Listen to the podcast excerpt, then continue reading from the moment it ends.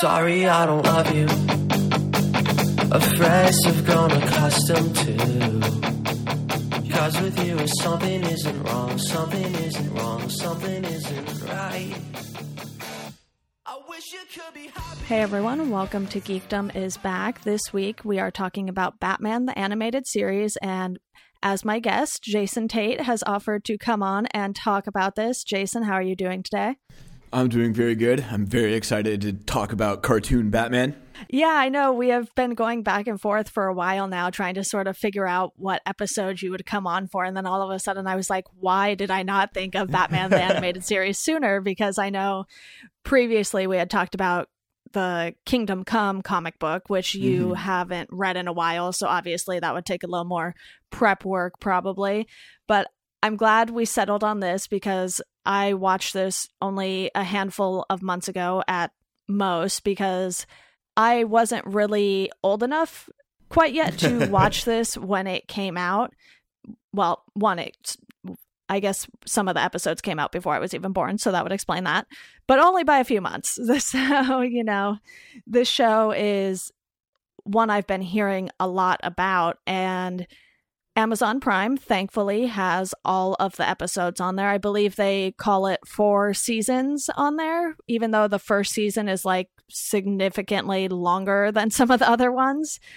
I don't know how TV seasons really worked in the early 90s what I think happened with this, so it came out in like 1992 and ran until roughly like 1995, and right. I believe the first quote like season is 65 episodes, which yeah. they did because that's the least amount of episodes you need to get into syndication. So okay. once they did that and it became a syndicated series, they went back and were like, okay, and ordered the next whatever it is. I think 20 episodes, something like that. Because I think there's a roughly 85 episodes in total. And I'm not as big a fan as those of those last uh, 20, especially the ones with that just focus a little bit too much on like the quote Bat family. Uh, okay. But but having 65 of the original series, which just seemed like it just went and went and went. like that's just right. a, that's, a, that's a long uh, a long time to have a bunch of different uh, cartoon but yeah, I think it's split into. I, I, have them on DVD, and it's split into four uh, packages. Like I think there's right. four different quote sets of that. So uh, it's that's a little bit easier way to break it up if people are looking to like start the show for the first time. Like watch just whatever it is, the first like twenty or so episodes. That's a good way to go. Yeah, and it's funny because I'm looking here on the episode guide on IMDb, and it's like you know they have the first episode as the Cat and the Claw Part One mm-hmm. from September 5th, 1992. And then their second episode listed is On Leather Wings, which aired February 20th of 1994. So I I sort of wasn't entirely sure what was going on with the way they ordered these, but I think by the time they hit Amazon Prime and everything, they sort of put them in more of an order they wanted them in instead of mm-hmm. the order they actually released them in, which I thought was a little strange, but you know, whatever. It's it's still the same show. yeah, you don't really need to unless the except for the two parter episodes, the ones that right. like, are two parts. You don't really need to watch them in any sort of order. You kind of skip around. Uh, but I've always found it weird because the first DVD set when it comes out, I think the first episode on there is on Leather Wings, but the okay. second episode is the Christmas episode that has Robin in it. So they just introduce Robin into the world in the quote like second episode when you have no background to him, which is definitely definitely not how it aired the first time. Because I mean, I remember watching this as a kid, like when it first came out, and the first right. episode I saw, they did like a special, like it was a big like deal because Batman was like kind of a thing in the uh, early to middle of the '90s. The Tim Burton movie had come out, that was a pretty big hit. Obviously, a lot of people were watching that, and it was like uh, some sort of thing on whatever it was Fox or whatever, whoever was airing this had right. a special uh, night that they were like, we're premiering the new Batman cartoon. So I remember sitting down to watch it with my parents parents, and it was the Catwoman episode. that was the episode that I saw first, and distinctly remember being the first introduction to the Batman the Animated Series was the Catwoman episode, and it, it hooked me almost immediately. Like I was totally in, and so I was always like kind of confused when all of a sudden I got the DVD set and started looking at the list on like Wikipedia and things like that, where yeah. it has it has it in a completely different order. I was like, ah, that's make a whole lot of sense, but whatever. Yeah, I feel like wherever I looked for the episode list, it was different. So I was mm. just like, all right, I'm just gonna watch them in the order that Amazon Prime has them in because that's easier to do. Yeah. But you know, the Cat in the Claw Part One. That's that first Catwoman episode that you're talking about, mm-hmm. and I can't even figure out like the cat in the claw part two is like 10 episodes later or something you know like it's quite a few episodes later so i don't really know what was going on with that but i don't think that really deterred me from how much i enjoyed this and i think they did such a great job with it's like yes it's a kids cartoon but there's so much more to that and i know a lot of kids cartoons sort of throw things in there for the adults to get who have to sit there and watch these cartoons with mm-hmm. their kids but you know obviously you and i are not children anymore so it's something that i feel like can be universally enjoyed if you're just a batman fan in general mm-hmm.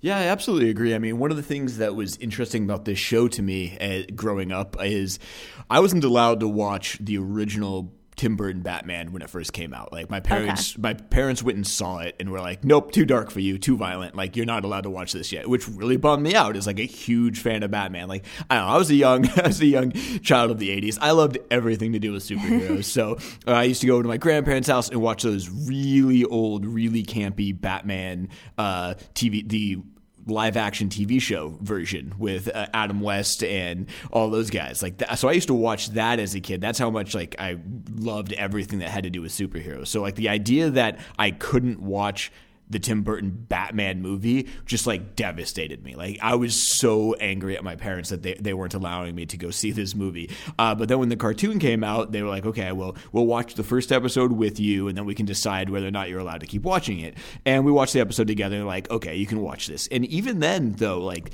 they wanted to like sit down and talk to me about some of the violence in the show because this is one of those shows that I think it's one of the first cartoons ever that actually would show uh, characters with guns. Like that they would run around and have like guns on tv in a cartoon. Right. and my parents were like okay we want to talk to you about that sort of stuff. And it, it is violent to some degree. There's definitely some stuff that goes on in the show punches are thrown things like that. And uh, they wanted to have like a discussion with me as a child about all of that stuff. And which is which is nice and i think that that's definitely good. But i do agree with you like that makes it more of a quote like grown up sort of show. And uh, the show itself takes itself seriously enough that it can play like that. I mean it's a dark show dark colors. The animation is uh, more quote like adult. It has it, it's an orchestral theme throughout the entire stuff. Like there's a lot of things in there that don't really at the time especially were not associated with like children's cartoons. And even though it was on the moment i got home from school like 4.30 in the afternoon so it's right after i would get home from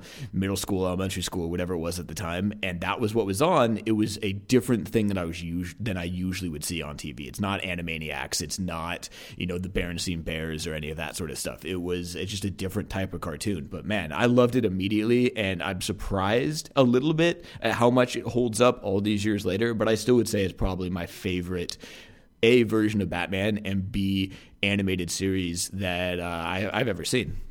Yeah, definitely. And I've been watching a lot of DC's animated stuff lately. So I believe I started with this and then from there I moved on to Justice League and Justice League Unlimited, which I really enjoyed those, but obviously those weren't really Batman centric. Mm. I watched through Superman the animated series, which was you know, around the same time this one was, and a lot of the same people worked on both of these shows, mm-hmm. but obviously a much different feel because it's Superman, not mm-hmm. Batman. Mm-hmm. And then I went on Netflix and I watched The Batman, okay. which I I don't know. I feel like out of a lot of those, I still enjoyed the animation more in this. Mm-hmm. I don't know if it's because when this show and Superman the animated series were made, they didn't really have a lot of fancier technology to try and spruce things up. So they just mm. had to go with as solid of an animation as they could for this. But I was watching the Batman and you would see the Batmobile and it would just look totally out of place in the animation because for whatever reason in some of the more recent animation stuff the cars in general just look totally out of place i'm like what hmm is going on here. I don't know what it is. I don't know if anyone else has noticed this, but it's just like the cars look so funky and out of place because it seems like they're trying to make the cars more 3D mm, in the okay. animation yeah. and it just doesn't it just seems a little off to me. But I don't recall ever really getting that feeling during this. And I also noticed that when I watched through The Killing Joke recently, the cars just seemed out of place and that by far was not the worst problem I had with that movie but that's that's a whole different thing for another day. Absolutely. I the animation wise it, what I liked most about this series is that it, for the first time and to some degree I would still probably make the argument that it put on the screen kind of what I had in my head was Batman so they were able right. to yes it's stylized to a lot of degrees but like the version of Batman on here the way he looks, the way that he moves, the way that he's always in the shadows, and kind of like his just whole quote persona as Batman was what I got out of the comic books, like my favorite ones. And this is what I am now was seeing on the screen, and I was just like obsessed with it. I loved the way they did it, and there's so many little things throughout the cartoon that accentuates that. And the fact that they use like more of this like noir sort of feel to the animation and like all of the buildings it has this old timey feel. They've got airships flying around. They've got these like cars that look like they're pulled from like the 60s or whatever. And that sort of feel to me just was just one, something i was not used to seeing on tv a lot of muted grays browns like muted palettes. So it was like it was just a different kind of thing. And i don't know like if we've really seen a more like mainstream cartoon do an experiment in, in that sort of way in quite a while. Yeah, definitely. And I just think they kept things fairly simple at the same time too with mm-hmm. the animation. You know, they didn't try to do anything crazy with Batman's suit. They sort of left it as the regular design that you were sort of used to seeing Batman in at that time and you know, they didn't make the Batmobile something that was so crazy that it wouldn't come off well on the mm-hmm. screen. Mm-hmm. And I just think, you know, even their character designs were so simple compared to what they try to do with these characters in the live action movies now. and I'm just yeah. like, I really prefer this style of the animated series a lot more. And we still know that it's still a big Batman property today because I don't know if you are a Funko Pop collector at all, mm-hmm. but they have a whole animated series line that literally just came out recently. That's so awesome. they're still sort of using these characters, these designs, and you see, you know, not only Funkos, but you see these nice statues being made still of the characters from this specific show. And I think that's a really cool thing because it's like, I feel like this show has never really gone away, mm-hmm. I guess you can say, because before I even before I watched it, a lot of people on the Chorus FM forums were recommending it and talking about it. And it's like people just really love this show so much. And I think a lot of that has to do with the fact that a lot of the Batman stuff we've had since then hasn't been all that great. I mean, personally, as far as the live action stuff goes, I would say the Christopher Nolan trilogy is probably what I enjoyed the most. Mm-hmm. And I think that's just because it came out at a time where I was able to go to the theaters, go see it. And then, you know, I didn't go to the theater for Batman versus Superman, which totally fine by me. and I just thought, yeah, I just thought it was fine. It it yeah. didn't like wow me or mm-hmm. anything, but when I sat down and I binge watched the show, I was just like, this is so good still. And it's, you know, 20 plus years later. Yeah, that's really interesting to me because uh, I, I, would say that I agree. Like the Nolan stuff's probably my favorite quote live action version of Batman. I really like uh, the Dark Knight, and then probably right. Batman Begins, then Dark Knight Rises, and then I, I, the early Tim Burton movies. The first two of those uh, hold up well for me, but I don't feel that they're the same like Batman. They don't feel like Batman. Uh, Michael yeah, Keaton yeah. does a good job with the character, but there's just some character stuff throughout both of those that I think's a little bit off. Even though that's just Tim Burton doing Tim Burton stuff and just being weird, which is cool and I can appreciate, but it does not feel as Batman-y to me as those Nolan movies did. And then we just kind of got to pretend Batman and Robin and Batman Forever just kind of didn't happen because those were those were kind of a train wreck as a movie. Uh, but this is the sort of show that defined a lot of these characters for me. So, for like example, the Joker uh, in this in this series is kind of like the iconic version of the Joker to me. Like this is the right. version that I have in my head and I picture. So I picture everybody else when they try to do the Joker and I thought Heath Ledger did a fantastic job, and he's probably like my favorite live action version of the Joker. But yeah. like if I think about Uh, did, uh, did, you see Suicide Squad? Did you risk that one? No, I did not. I took your oh, advice God, and I only just, watched the Flash scene. God, it's so bad. Anyway, but the version of the Joker in that is so different than what you see in the animated series, and I think that that was like a big reason. Besides the fact that it's Jared Leto just you know overacting his ass off in that thing and just being right. super super over the top and annoying, but it just didn't feel like the Joker to me. And I think a lot of that is based on those early comics that I read and this this animated series because that put in my head what the Riddler was like, what the Penguin was like, what the Joker's supposed to be like. Obviously, introduced us to characters like Harley Quinn, but like that is what kind of set forth my entire archetype of like what these characters are supposed to be going forward. And I don't think I've ever really shook that off. And I think that it affects me even today when I see them in like TV shows and like Batman vs Superman. Like that was not a bad version of Batman. Um, like costume wise, I think they did a pretty good job with it. I don't like some of the characterization, but it's still I just still think that the animated version of what that Batman was is the best that is the best that I've seen. Like I loved the way they put this together and they really showed us that in a lot of ways Batman is the main character and Bruce Wayne's the alter ego, like Bruce Wayne's the the mask that he's putting on. And I thought that was a really cool way of like giving us Batman. That like he's always Batman, but then he decides to when he's out in public put on this facade of this playboy billionaire. Uh, but the right. moment he but the moment he's back in uh, his cave or he's back just talking to Alfred or whatever, it's back to Batman like immediately. And I don't know, I just I've always really liked the, the way that they portrayed that. Yeah, and you mentioned reading the series Writer's Bible, which is available in PDF online. So I'll definitely link to that. I haven't had a chance to read that. So, did that sort of add anything to your experience with the show? Did it sort of give you a better insight onto how this happened? Well, yeah, it definitely does a few things where it kind of lays out first how much they thought about this show. Like this was something I think there's a couple hundred pages or whatever. A lot of it's images towards the end, but the right. first part of it is like them laying out like what the show is going to be, what they want the writers to do.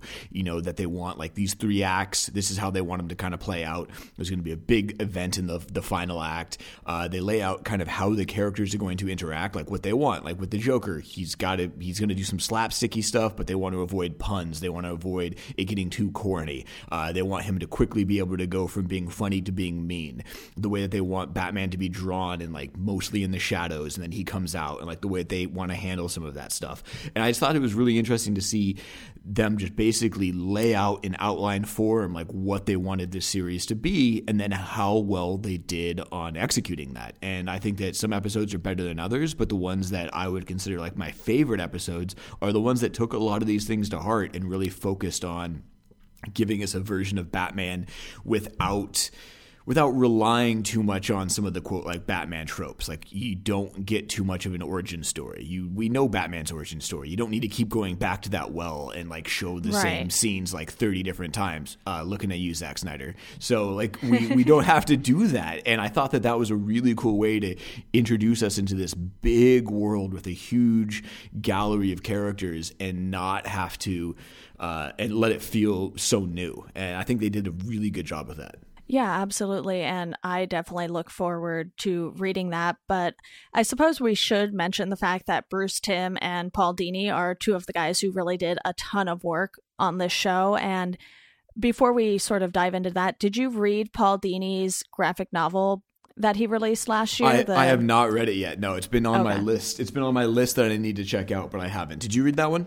Yeah, I did. I actually got a digital copy in advance, so I reviewed it and everything and it was so good but so heartbreaking at the same time because it's a true story about Paul Dini being mugged one night and then sort of going into this downward spiral while he was working on the show and everything mm. and hmm. sort of how he had to pick himself up and sort of have I wouldn't say an imaginary Batman help him go through it. It's not like he was necessarily seeing Batman, I don't think, but because mm-hmm. he was so engulfed in this character f- from working on this show, it's like he sort of used that as motivation to get back on his feet and keep working on the show and keep sort of expanding this character. And it was just a really great read. At first, I didn't realize that's what it was going to be about. So I sort of went into it not having any idea of what it was about. And then I saw it and I was just like, wow, this was not what I was expecting. but in the end, it was just, it's so personal and so good at the same time. I cannot recommend that enough, especially for people who are fans of the show because it plays such an uh, important part in it. Mm, I'll definitely have to check that out then. That's definitely going to be added to my list. Uh, I've always been impressed by how much both of those two kind of put their stamp on the animated world. Like it right. feels like both Bruce Timm and Paul Dini have really had a big influence on the DC animated stuff, and more than I don't know, I can't think of many others. Uh, which I think, which I think is awesome, and I think that I kind of wish that the live action people would take more cues from some of the stuff that they've done. Yeah, and there would be no Harley Quinn without this mm-hmm. show because they created Harley Quinn for this show specifically, and she's a character who sort of just blew up and mm-hmm. you know obviously suicide squad and now they're doing gotham city sirens which she'll have a role in and i believe it will still be margot Ro- robbie playing it mm-hmm. so it'll be interesting to see how that movie plays out i'm kind of hoping it is better than suicide squad it'd is. be hard to be worse yeah well paul dini wrote the gotham city sirens comic at one mm-hmm. point mm and I just went through and read the first book of that that he was on and it was such a fun read that I was like okay they're they just announced this movie and I really hope they don't screw it up because the comic is so good. I feel like it would sort of do a disservice to Paul Dini himself. And I forget, it was probably Fat Man on Batman with Kevin Smith. He's had Paul Dini on quite a bit, but Paul Dini doesn't really read into it too much when they do Harley Quinn a different way mm-hmm. than in the animated series because when was the last time we saw Harley Quinn sort of in this same type of role as she had in the animated series and the same costume and everything. It's like they sort of mm-hmm. have really strayed away from who she was originally from mm-hmm. what I can tell anyway without having seen Suicide Squad. it's uh, I'm just, I'm just gonna pretend that that doesn't exist. But I loved the introduction of Harley Quinn. Like Harley Quinn as a character was. I mean, again, like I was young when this came out, so I was right. so young that like I kind of don't know a world without her. Um, but her being such a breakout character, like then moving into other forms and other media, like actually being a, a hero that you see in comic books and video games and obviously now a movie. Like I think that's really cool. Like that was one of the biggest like takeaways uh, from the show actually is like not not only did they introduce like a new world and people to Batman, but they literally gave us a new character we had never seen before. Somebody that was not like part of the usual gang of uh, gang of villains slash friends at times. yeah, definitely. Well, why don't we go ahead and jump into some of our favorite episodes? I know you have quite the list, so I will let you start with some of yours. So do you want like my favorite episode first or should I like go with some of my not as favorites but like up there favorites? Let's do the latter first. Okay, so you want some of my not super favorites. Okay, I'll hold yeah. my favorite episode then. So I think that like up there with like one of the second, maybe uh, maybe like my fourth favorite episode is the one that's called, as we were just talking about her, uh, Harlequinade, I think is how it's pronounced. Okay. And it's the one with Harley and Batman team up together to stop the Joker from blowing up Gotham City with an atomic bomb. right. And so what right, I what I what I love about that one is that it's Batman and Harley teamed up, and it's basically them trying to stop stop the whole thing. And it's kind of like it plays like a little buddy cop sort of show where it's Batman just like rolling his eyes through Harley's like craziness throughout the entire thing. But it's hilarious. Like, I don't know, that that's one of those episodes that every time uh, it comes on, I'm cracking up at it. And I just think it's a really good dynamic and shows Harley at her best playing off right. of Batman. So that's so that's that's my first one that I've got. Yeah, I, I get the feeling we're going to have quite a few of the same episodes that we really enjoy because I specifically remembered that one as well because you see this side where Harley doesn't want Joker to, you know, destroy the entire city, which would uh include her in it. But then, you know, at the end of the episode, she's still like gaga for the Joker. exactly. And the other one like that is the team up with Harley and Poison Ivy when they together yes. decide to like team up and go on their own little like Thelma and Louise esque sort of rant throughout the city. Like those episodes are a lot of fun and things that I don't think you would first expect a quote like Batman TV show to have. And that's what I really love about the fact that over 85 episodes, they have some of these things that they try a few different things that you wouldn't see otherwise. And that's another one that I really enjoyed. For me, it's sort of hard to pick favorite episodes from this because, like you said, a lot of it was just so enjoyable. But one mm. of the ones that is similar for me that sort of just makes me laugh is I've got Batman in my basement. and I just one. thought yeah. that was so funny because it was so not your typical Batman story. You know, mm-hmm. he just ends up in this kid's basement to take shelter and this kid is freaking out. And you know it's like okay does this kid have parents? Do they even know what's going on here? And you just have batman hanging out in this kid's basement. That's amazing. So what other ones do you have on your list that you would consider some of your favorites?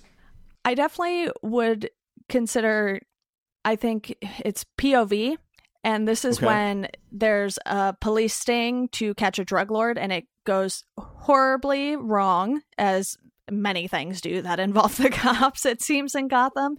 But, you know, this one, you have a rookie cop, you have Montoya, and you have Bullock, who have to recount the events that happened and how things oh, went yeah, wrong. Yeah, yeah. And I, I just one. thought it was a really good Montoya episode. And I didn't really mm. know much about her character before this series and i don't know if she's another one that the series sort of created and she became more of a bigger character from there or not but they did have quite a few episodes with her that were really good and i thought this was probably one of the strongest ones for that yeah, that's a really good one. I think that the episodes where they try something a little bit different or there's something a little bit quirky about it are the ones that yeah, I just remember yeah. more. Like those are the ones that just stick out to me. Some of the more, I guess, uh, conventional Batman ones that I really enjoyed was Robin's Reckoning, which is basically kind of tells Robin's. Uh, Dick Grayson's history, like how he it right. starts with like a bunch of flat flashbacks, and it's it's I'm pretty sure it's a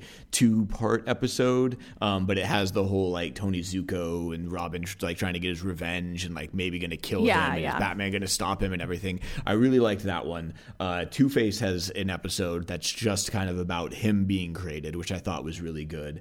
Um, and then probably I, would, I'm still going to consider it not my favorite episode because I think I've got two above it. But my top three are really just the episodes that I think I would show anybody, and just to say like, hey, like these are great Batman stories. And the first on that list would be the one that's the called the Cape and the Cowl Conspiracy. Okay. And it's the one and it's the one where a Gotham crime lord basically has a puts a bounty on bringing Batman's cape and cowl to him. Like he needs right. proof that he's killed him and so he needs to bring uh, bring this and so you get this new crazy mastermind who does this like wits battle with Batman. So it's all about like it's a smart episode about trying to get the cowl and cape off of Batman. And it's got a great, cool ending at the end, which I'm not going to give away in case anybody has uh, not seen the show. like, you should definitely watch it just for the cool t- uh, little twist ending at the end, which is just total, like, pure, smart Batman badassery. And what I like most about that sort of thing is that this show showed a like detective side, a smart side of Batman. He's not just a brunt brute force walking around beating people up or torturing them or hitting them all the time. He's smart, like he is a detective, and they use that in really creative ways throughout the show, which I liked. Like that's the like Sherlock Holmesy part of Batman that I've always been uh, excited to see, and I think that that's a really cool way that they do it in that episode. Yeah, and I feel like what the series does so well is they give you so many of the different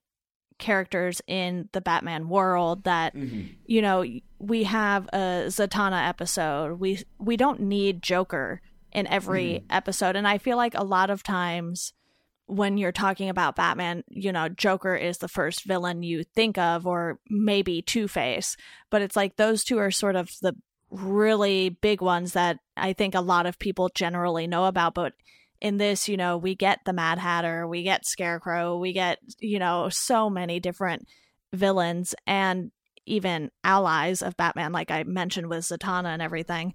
Mm-hmm. But I think I really liked a lot of the two parters for mm-hmm. this series because I felt like they knew which stories needed to be expanded on past that, you know, 20 ish minute period that they had mm. for the shows.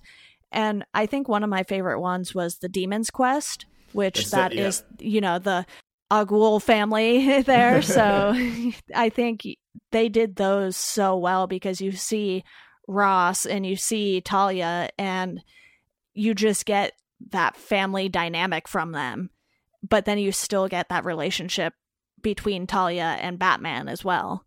Yep, that's the episode that I had as either my top or second favorite. Like I kind of go back and forth sometimes of whether or not it's my favorite or it's my second favorite. Not only because I love how well they do Ra's in it. It's based off Daughter of the Demon, which is a cool series. Uh, in the actual comic book world that I've always enjoyed. Um, but I think yeah. they do it just about as well as you can. And there's so much cool, like just starting from that little stinger at the t- beginning where Robin gets abducted and you're not quite sure what's going on and like what the hell, what the hell is this? And it, if it plays right. out like an adventure, it plays out almost like an Indiana Jones movie. You're going all over the place. You're in, you know, uh, the desert one minute and then you're someplace else. You don't really know what's happening. It's a really cool way to do that story. And I, I've just always thought that that's one of the better, if not the best, uh, Batman at the animated series episode. I love that one. That's funny. See, I told you we would probably have very similar lists here, but why don't you give me the one then that okay. we are missing here? So my favorite is Almost Got Him, which is okay. The episode where all of the bad guys, like the villains, are sitting around playing poker. Yes. And they're all, ta- and they're all talking about how they almost got Batman. So it goes, it has a bunch of flashbacks, and it's all talking about like, well, this was the big plan I put together, and I almost got Batman. And then like he goes to the next guy. Uh, this is the plan that I put together, and I was so close to getting him. And there's humor mixed into it. You've got you know the Joker, you've got Killer Croc, all of them cracking jokes and going back and forth and telling this whole story. And Batman plays like a secondary role almost. Like he, it's the a cool twist on the idea of like seeing it from these people's sides, like the villains of this of the show's take on all of these stories, and they all hate Batman and what Batman represents and what he's doing. It's also got a cool twist ending that like you have to just watch to see, and the animation and the way they do it is one of my favorite shots of the entire series. They do this cool thing where the light starts flashing back and forth and kind of like uh, it's a whatever overhead lamp that like drifts and it gives you this cool shadow effect and i don't know i think it's really great animation and something that uh, if, if you like animation it's a really awesome way to introduce slash like show something. It's a good reveal. Uh, so that's been an episode that I think that more than any other, I kind of just I always come back to. I always think about, and if anybody asks me like, "What's your favorite Batman the animated series episode?" That one just comes to mind immediately. It's just one that I've always thought about. Uh, and if you've never really seen all these different characters, like if you don't know Killer Croc besides the awful version they did in Suicide Squad, it's a cool thing to see all of these characters interacting with each other, and it gives you a a, different kind of story. It's not the same as like okay, we got three acts, introduce characters, do something in the middle, uh, climax, and then come down. Like you don't you don't have that. It's a different way of telling a Batman story that I, I, think plays plays itself really well. And you, I'm not sure if you could do it in any other medium besides animation.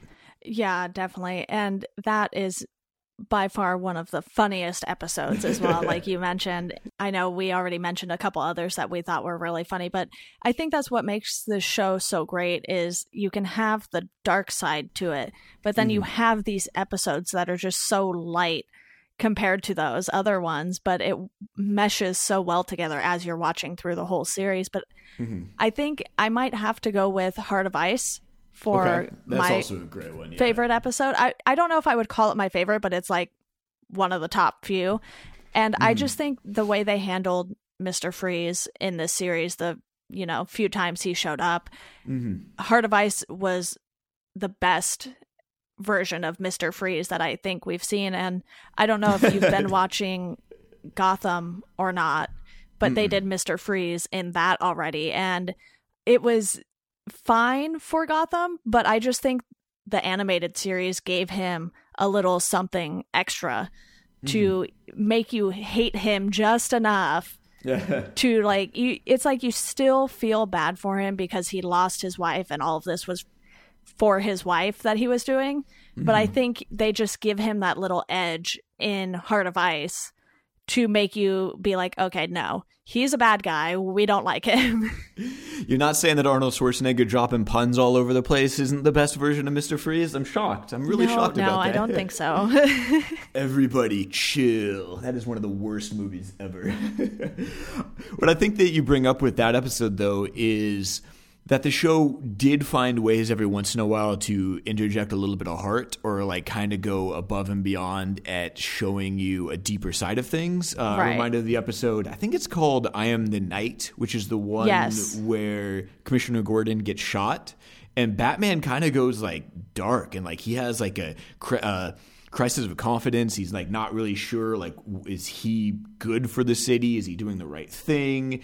Um, like that. In that episode, I remember sitting back and just being like, "Whoa!" Like that one's uh, that's a little intense. Uh, and the other one is I think it's in the later episodes because I'm pretty sure Nightwing's in it. Um, I think okay. it's called like Over the Edge, maybe, and it's the one where Batgirl is dreaming, like, or she, I think she's affected by Scarecrow's toxin, and she basically dreams her death, and then the response, and then like Jim Gordon like vision of it like so she kind of sees like what would happen if she died and then her right. dad her dad like losing his mind basically um, and going going crazy and declaring war like on batman on wayne manor and like bringing down Nightwing in chains. It's something like that. And like that's another episode that's just like, whoa, like you guys are taking this like in a completely different path than I would have expected. But there's like a lot of feeling like heart behind it and they're like actually like have a point of view and trying to give you some sort of message and i think that that's also what uh, the mr freeze episode does because like you kind of do feel for him like you feel for the, what he's going through and like what like what led him to that place you know and it's got some of that but by the grace of god go i sort of thing with it like i don't know it's an right. interesting it's an interesting dynamic yeah definitely and i think you know, like I said, there are just so many episodes to choose from in this. Like you said, there's 85 episodes. And I know you mentioned that some of the later ones you weren't as big of a fan because they weren't really focusing on Batman as much as the earlier episodes, because at that point they added in Batgirl and Robin, and then Robin becomes Nightwing, even in some of the late episodes. And, you know, I think they did a decent job of putting those characters in still, but not making it feel too forced, I would say. I know when you have it available to binge watch, it might seem like, okay, where is this coming from? But then you have to like sort of take a step back and be like, okay, this show was on actual TV. It's not, you know, a mm-hmm. Netflix mm-hmm. or Amazon original where they just dropped all this stuff on you. So, you know, they had a lot of time to build up to this. And I think it helps that you said, like you said, they got about 65 episodes in of just Batman. And then they went and did this. It sort of felt like what they j- did with Justice League and Justice League Unlimited to me because those sort of ran one right after the other, but Unlimited was just different enough to have them not name it the same thing. So I wonder if they should have maybe named those series something other than Batman the animated series. Yeah, it's interesting. I'm not sure. I don't know why they kind of did it the way they did, or why they kind of got away from what they were doing. Maybe it just like was so long at that point. It'd been a couple years, and they just felt like they needed to change it up. Or maybe some of the people left. I don't even know if the same people were still doing it. Um, yeah, I don't know. Do you? What other thoughts on the main series do you have to talk about? You know, it's so hard to just you know pick specific things to talk about with this, but I did like how every once in a while they would have Superman drop in mm-hmm. because they had the animated series going on for Superman at the same time, like I said earlier. But we didn't really mention the Joker in too many of our favorite episodes. I know you mentioned him in the one where he happens to be one of the people sitting around playing poker, telling the story about how he almost got Batman. But mm-hmm. other than that, we didn't really pick any of the Joker heavy episodes. And do you think that's something that is a good sign for a Batman show when you're not so focused on a villain like the Joker? I think so because I think that like you can't overuse him. Like that's one of the problems in uh, in other forms of Batman. Right. Like they overuse the Joker, and I think that they don't there. Uh, we have to give a shout out to Mark Hamill's performance because yeah. I love Mark Hamill's version of the Joker. He has that perfect laugh and craziness down. Uh, so they do a very good job with that. Uh, yeah, I, I can't off the top of my head, I'm not thinking of many Joker centric episodes that I would say are like my favorite episodes, even though anytime he's on the screen, he usually steals it. Like he does a very good job of being a being that kind of character. Uh, so yeah. I don't know. Yeah, I think that I think that that is a positive. Uh, I, I would say. Um, the other thing, the only other thing that I wanted to mention about this show that we haven't really talked about is the the music and just how different the music is for not only a cartoon but how good it is. Uh, right. I think the the main theme that you hear right at the beginning um, is a reworked theme by Danny Elfman, who's yes. pretty awesome. And then he and the composer that he usually works with, I forgot her name, Shirley Wallace, maybe? Uh, I don't know. Uh, I could pull out my of, Batman shaped record and let you know. you, you, should you should look. You should look. Um, make sure I don't sound like an idiot and get the, the wrong name. Uh, but they do a really good job of putting together a full orchestral score to all of the all of the stuff, and that adds a dynamic that I wasn't used to in cartoons and wasn't used to in anything really because it just it adds a level of grandeur and it's just a big uh, I don't know what the right the right word is. It's a big, huge theme and feel to all of the action that happens throughout it. Yeah, well, the record only says composed by Danny Elfman, so that is not much help. I mean, it does list like every single person who played an instrument on there, but I'm not going to read through that entire list because it would be quite long. But yeah, I ordered the Mondo pressing where they press the 7 inch into the Batman logo for the animated oh, nice. series.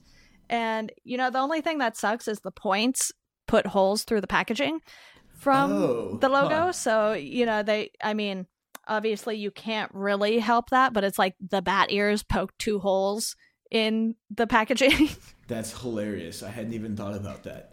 but you know, they did a gatefold for it. So you open it up and you have this image of Batman standing there from the animated series and it's just really well done packaging wise other than the whole pointy ears and pointy wings issue, but you know, it was a really cool thing that they did and that, like i said they did this way after the show had already been on like they did with the funkos recently this was maybe what two years ago that they pressed mm-hmm. this it's amazing how that still has a following. Like people still are getting into it. People are still checking out. It's one of those things that even without much of a need or like a push, like it's just held up. Like it's kind of like Calvin and Hobbes to me. Like it's just a thing that existed from my childhood, and there's not a whole lot from my childhood that I still like would read or watch today and go, okay, like that works pretty well. You know, like it just a lot of it was cheesy, and a lot of like bad '80s stuff going on.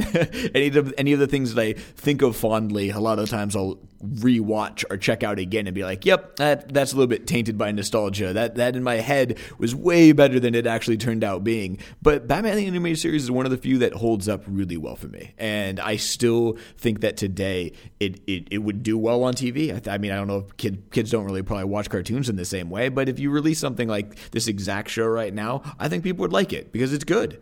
Yeah, and I think it still looks better than some of the shows they have on air now. I think one day I accidentally flipped a Teen Titans Go, and obviously mm. it's a different animation style, but it was just so jarring when I turned it on. I was like, nope, I cannot watch this, cannot do it at all.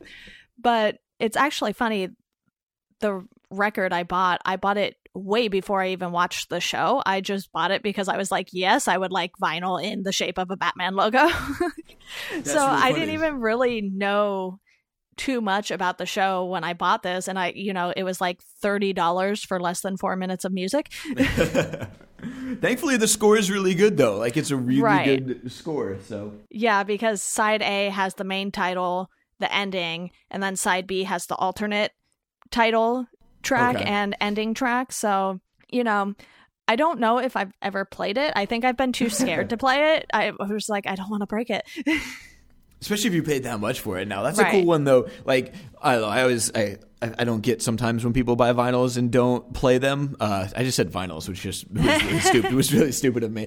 But, but sometimes, like, I, I, don't get it unless you spent a lot of money on something and you're like, okay, this is just for display purposes. But that's the kind where it's like, I think that they're made more for display. Like, that's the sort of thing that's like, right. that's a pressing that's supposed to be a collector's item, which I think is 100% okay. Yeah, and that's the only one I have that I think I've been like, okay, I don't know if I even want to play this. Usually I am someone who buys the records to play them. Whether or not I play them anytime soon after buying them is a different story because I'm horrible yeah. at that. But that's that's a different podcast. yeah, I do the same thing. I've got stuff that's still in shrink wrap sitting on my shelf because I bought nice. it completely intending to play it and then just never have been out there and like actually put it on. So yeah, I do the same thing because I'm an idiot.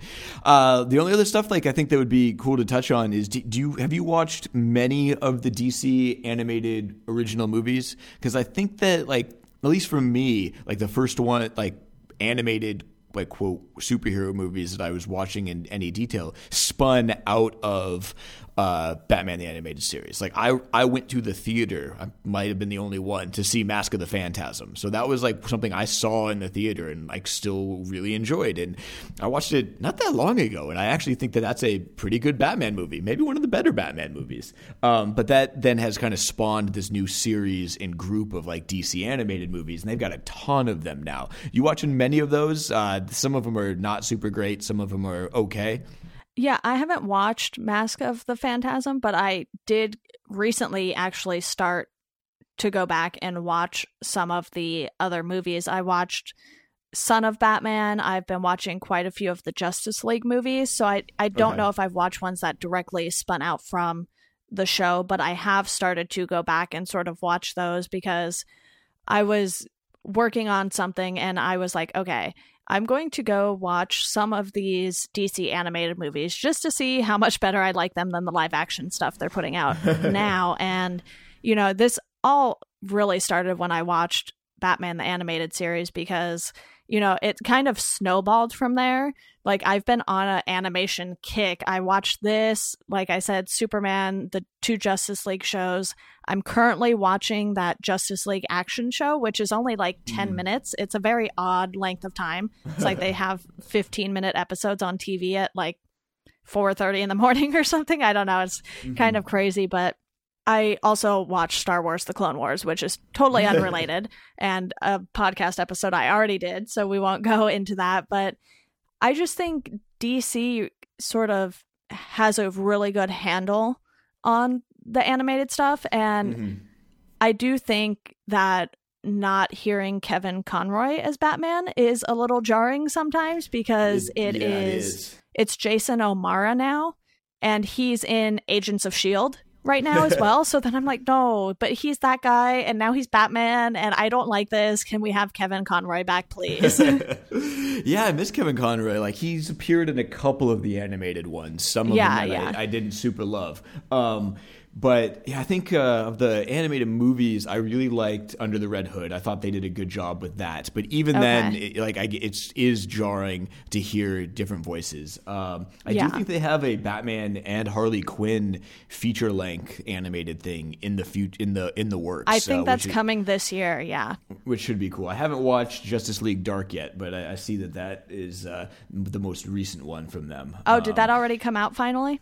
It looks like it's just came out, or okay, like maybe in the last couple. I days. I knew it was um, coming soon, but I wasn't paying attention to what day it actually was. Yeah, I'll have to figure out some time to watch that one. I do recommend if you can get you find a way to get uh, Mask of the Phantasm that you watch that. Like that, if you liked the series, Mask of the Phantasm is a very good Batman movie. Like, and I, I forgot how long it's only like an hour and a half or something like that. But that is definitely worth your time, and anybody that liked the series should check that out. Uh, I think there's another one uh, movie that does have Mister Freeze in it. I forgot what it's called. Um, and then there's some of the Batman Beyond stuff, which is like the future version of Batman. I think that has a movie, and and those got a little bit dark and weird. But I watched a bunch of those. I, I liked Batman as a kid. I was just gobbling up all the Batman stuff I could get. yeah, and other than Son of Batman, the two recent ones that I did watch were Justice League War and Justice League: The Flashpoint Paradox. Mm, so I I think those were the main ones I could find on Netflix or whatever. And I know I have some sitting on my computer somewhere that I can probably toss on Plex and watch. So I definitely have plans to go back and watch a lot of the animated stuff that I've missed so far. And then mm. hopefully now, starting with Justice League Dark, now that I know it's out, I'll sort of get on a more regular schedule of watching those as they come out. Definitely. That totally makes sense. So, is there anything else about Batman? Do you have any other questions or other things we, we did not touch on? I don't think so, but I just really do want to give a lot of credit to Kevin Conroy there because, you know, he definitely took this and ran with it. And mm-hmm. he did it so well that to a lot of people, it's like Kevin Conroy is their Batman. And they don't mm-hmm. care who else has played Batman, who else has voiced Batman. It's like Kevin Conroy is Batman.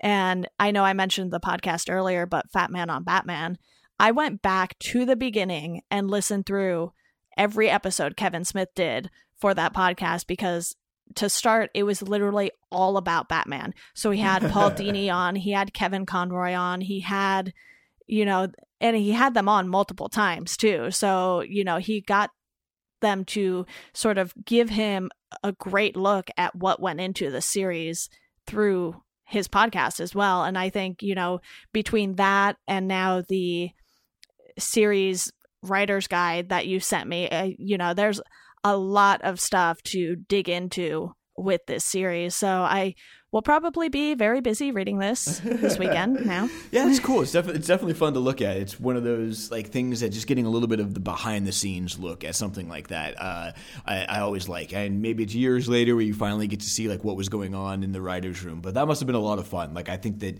this kind of show only happens if the people that create it love the character and love what they're doing because you don't get this level of detail and you don't get this level of commitment unless you really like what what you're putting together. And I think that because of that we have one of the better if not the best versions of Batman out there. And so if anyone's a fan of Batman and they enjoy uh, that that character, I I totally recommend this show, and that's one of the few things that uh, I think that I can say about uh, a lot of different cartoons. A lot of times there's there's a lot of like caveats of like, well, do you like this sort of thing? Then you might like this specific anime, or you do you like this? Then you might like this. But this one's pretty much like if you like Batman, there's not a good reason to not check out a couple of these episodes right. uh, and see whether or not this is something that you'd want to dive into. So that, that's my pitch to everybody out there. If you like Batman, watch Batman the Animated Series. Yeah, actually, I do have one more question before we go. Okay. Are there any stories in this animated series that you would love to see them try and tackle in a live action movie? Hmm, that's interesting.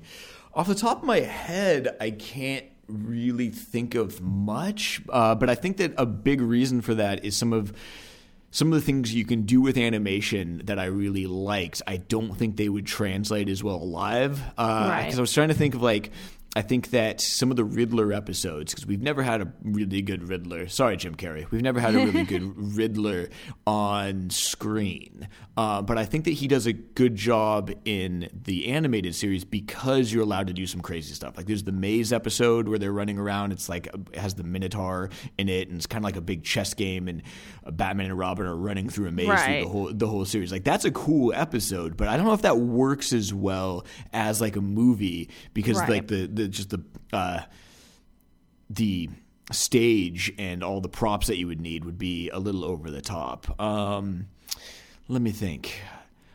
Some of the stuff that maybe just when he's working with Commissioner Gordon would be pretty good. I don't know. I I, I just feel like for some reason that it this feels specifically tailored to being drawn um, because it just allows yeah. you a little bit more freedom and a little bit more over the top. Like you can be a little bit campy, uh, and where it would come off as really kind of off-putting maybe in film it works as a cartoon. Uh, so i can't think of anything that i would say definitely make a live action movie of. I will say that somebody needs to make a live action movie of the long halloween. I'm on board with that one. Yes yes i think that would work really well. Uh, awesome well i don't have anything else so it was a lot of fun coming on though yeah thank you so much of course. So that's all we have for you guys today. Thank you again to Jason for coming on and to our listeners. As always, thank you for listening, and we hope you enjoy the rest of your day.